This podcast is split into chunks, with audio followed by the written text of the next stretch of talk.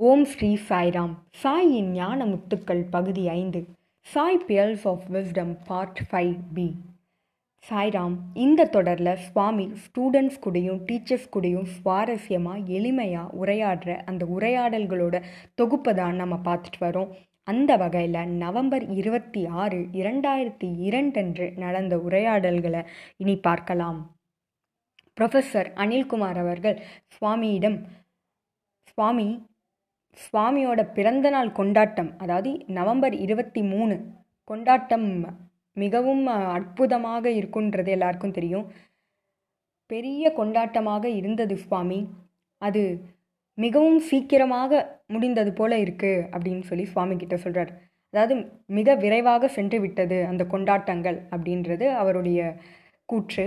அதற்கு பகவான் சொன்னார் ஏன் அது மட்டும்தான் கொண்டாட்டமா? உன்னுடைய வாழ்க்கையே கொண்டாட்டம் தான் லைஃப் இஸ் ஃபுல் ஆஃப் ஃபெஸ்டிவிட்டின்னு பகவான் சொல்கிறாரு அதற்கு உடனே ப்ரொஃபஸர் அனில்குமார் அவர்கள் சுவாமி எங்களுக்கு தினமும் கொண்டாட்டம்னா ஒத்துக்க மாட்டேன். ஆனால் உங்களுக்கு ஒவ்வொரு நாளும் ஒவ்வொரு நொடியும் ஆனந்தம் கொண்டாட்டம் விழாதான் சுவாமி.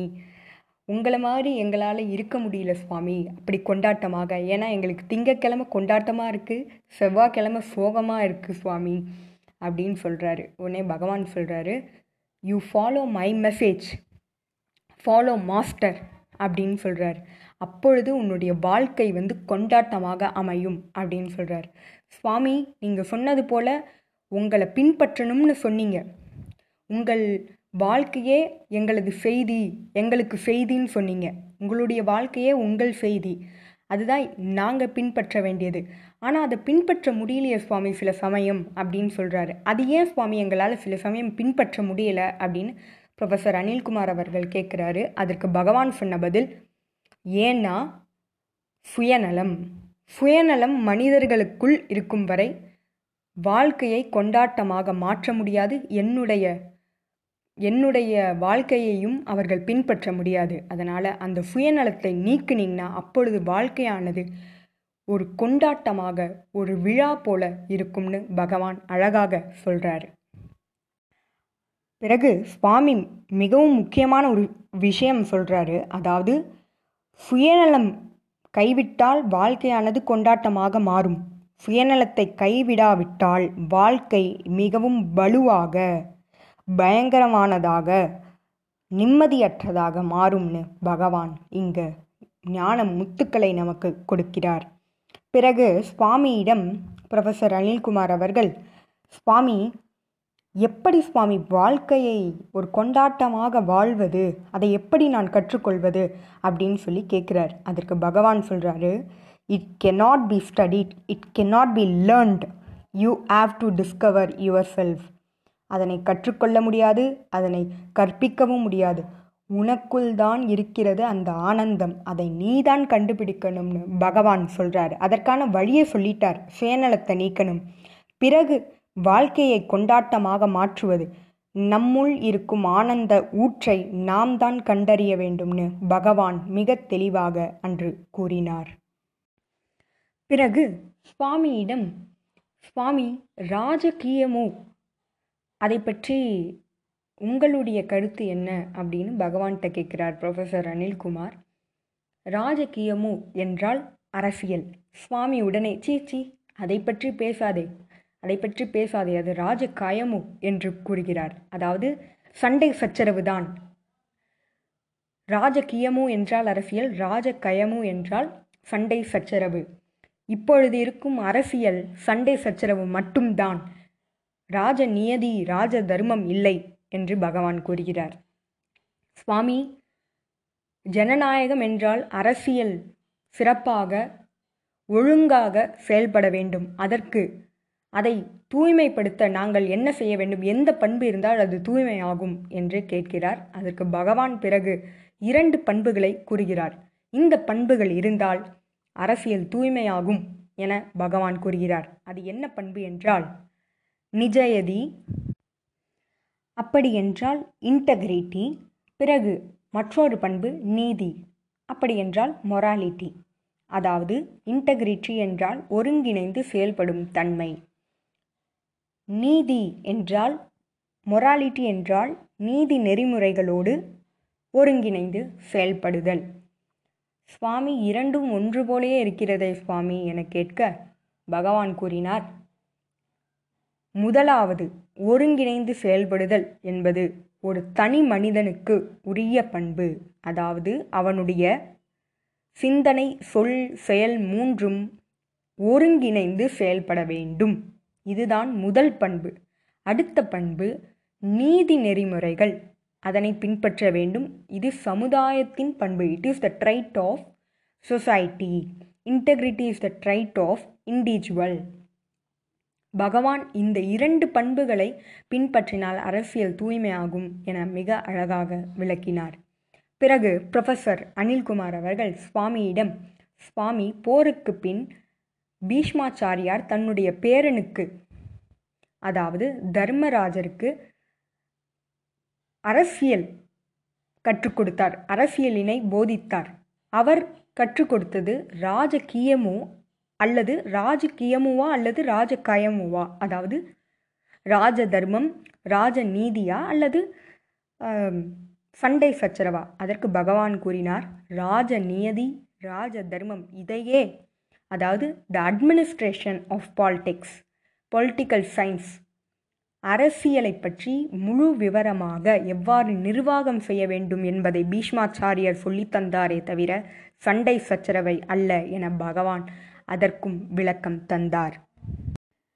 இதற்கிடையில் இன்னொருவர் சுவாமியிடம் சுவாமி பிரம்மத்திற்கும் பரபிரம்மத்திற்கும் உள்ள வித்தியாசம் என்ன? என கேட்கிறார். அதற்கு பகவான் ஆம் பிரம்மத்திற்கும் பரபிரம்மத்திற்கும் வித்தியாசம் உண்டு என சொல்லி பிரம்மமானவர் எக்காலத்திலும் எல்லா இடங்களிலும் எப்பொழுதும் நிலையானவர் மாற்றமில்லாதவர் அப்பழுக்கற்றவர். அதுபோலவே பரபிரம்மம் என்பவர் இதில் உள்ள வித்தியாசம் சிறு வித்தியாசம் என்னவெனில் பிரம்மமானவர் நிலைத்திருப்பவர். பரபிரம்மமானவர் அவதாரமாக பூமியில் அவதரித்து நம்முடன் நடமாடுவார். அதுவே பரபிரம்மம் என பகவான் அழகாக கூறுகிறார். பிறகு பிரம்மமே பரபிரம்மத்தை விட உயரியவர் பிரம்மம் ஒருவரே என்பதனையும் மிக தெளிவாக சுவாமி விளக்கம் தருகிறார். இதற்கிடையில் புரொஃபசர் அனில்குமார் அவர்கள் சுவாமியிடம் சுவாமி பிறந்த நாள் சொற்பொழிவு அன்று சத்தியம் ரித்தம் மகத் என மூன்று வார்த்தைகள் கொண்டு சில விஷயங்களை நீங்கள் கூறினீர்கள் சுவாமி. ஆனால் அதனை மொழிபெயர்த்த போதும் அதனுடைய அந்த விஷயத்தின் ஆழத்தை என்னால் புரிந்து கொள்ள இயலவில்லை சுவாமி. அதை விளக்குங்கள் என பகவானிடம் மிகவும் பணிவாக ப்ரொஃபஸர் அனில்குமார் அவர்கள் கேட்கிறார். கருணை மிகுந்த சுவாமி மீண்டும் அவ்விஷயங்களை விளக்கினார். தைத்திரிய உபனிஷதத்தில் ஓர் பறவையோடு இந்த ஆன்மீக சாதனை மற்றும் பல விஷயங்களை ஒப்பிடுகின்றனர். சிமிலி என்று ஆங்கிலத்தில் கூறுவார்கள். அதாவது ஒரு பறவையின் பாகத்தோடு இவ்விஷயங்களை சத்தியம் ரிதம் மகத் இவ்விஷயங்களை ஒப்பிடுகின்றனர்.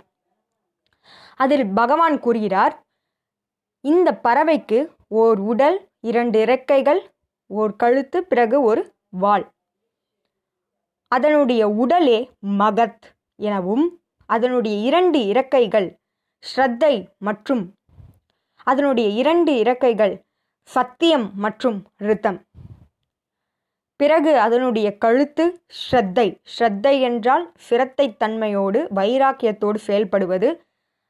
அதுபோல அதனுடைய வாள் என்பது யோகம். அதாவது ஆன்மீக ஆன்மீக ஒழுக்கம் ஸ்பிரிச்சுவல் டிசிப்ளின் இவையே அந்த பறவையின் அமைப்பு என பகவான் அழகாக கூறுகிறார்.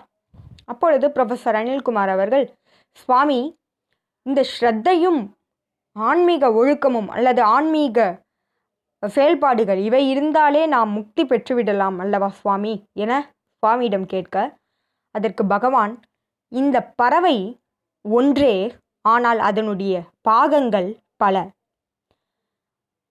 அது சத்தியமாகவும் இருக்கலாம் ரித்தமாகவும் இருக்கலாம் மகத்தாகவும் இருக்கலாம் ஸ்ரத்தையாகவும் இருக்கலாம் யோகமாகவும் இருக்கலாம். இவை எல்லா பாதைகளும் ஒரே உடலான பறவையையே சார்ந்தது. அதுபோல பிரம்மன் ஒருவரே அவரை அடையக்கூடிய பாதைகள் பல என சுவாமி மிக அழகாக மிகவும் அழகாக மீண்டும் ஒரு முறை சொற்பொழிவில் வழங்கியதை இங்கு விளக்கி அனைவருக்கும் தெளிவுபடுத்தினார். பிறகு புரொஃபசர் அனில்குமார் அவர்கள் சுவாமியிடம் இன்னொரு கேள்வியினை கேட்கிறார். சுவாமி சிலரை அதிர்ஷ்டம் வாய்ந்தவர்கள் என கூறுகிறோம். சிலரை அதிர்ஷ்டம் இல்லாதவர்கள் என கூறுகிறோம். இதனுடைய விளக்கம் என்ன சுவாமி என கேட்கிறார். அதற்கு பகவான் அப்படியென்று எதுவும் கிடையாது என கூறி சமஸ்கிருத வார்த்தையான அதிர்ஷ்டத்தை எடுத்து ஓர் விளக்கத்தை கொடுக்கிறார். இதுவரை யாரும் சொல்லாத விளக்கம் அது. அதாவது திருஷ்டம் என்றால் பார்க்கக்கூடியவை அதிர்ஷ்டம் என்றால் பார்க்க முடியாதவை. பகவான் எழுப்பிய கேள்வி என்னவென்றால் பார்க்க முடியாதவை எப்படி சாதகமானதாக அமைய முடியும் என்பதே. அதற்கு புரொஃபசர் அனில்குமார் அவர்கள் சுவாமியிடம் சுவாமி அப்படியென்றால் பார்க்க முடியாத அதில் நன்மை தீமை என இரண்டுமே இருக்குமா? என கேட்கிறார். அதற்கு பகவான் பார்க்க முடியாத ஒன்றில் எவ்வாறு நன்மை தீமையை கணிக்க முடியும்? எனவே அதிர்ஷ்டம் அதாவது சாதகமானது லக்கி அன்லக்கி என எதுவுமே கிடையாது என பகவான் மிக அழகாக விளக்கம் தருகிறார். இவ்வாறு அன்றைய நாளுடைய உரையாடல் முடிவுக்கு வருகிறது. இதுபோல பல உரையாடல்களோடு உங்களை அடுத்த வாரம் சந்திக்கிறேன். ஜெய் சாய்ராம்.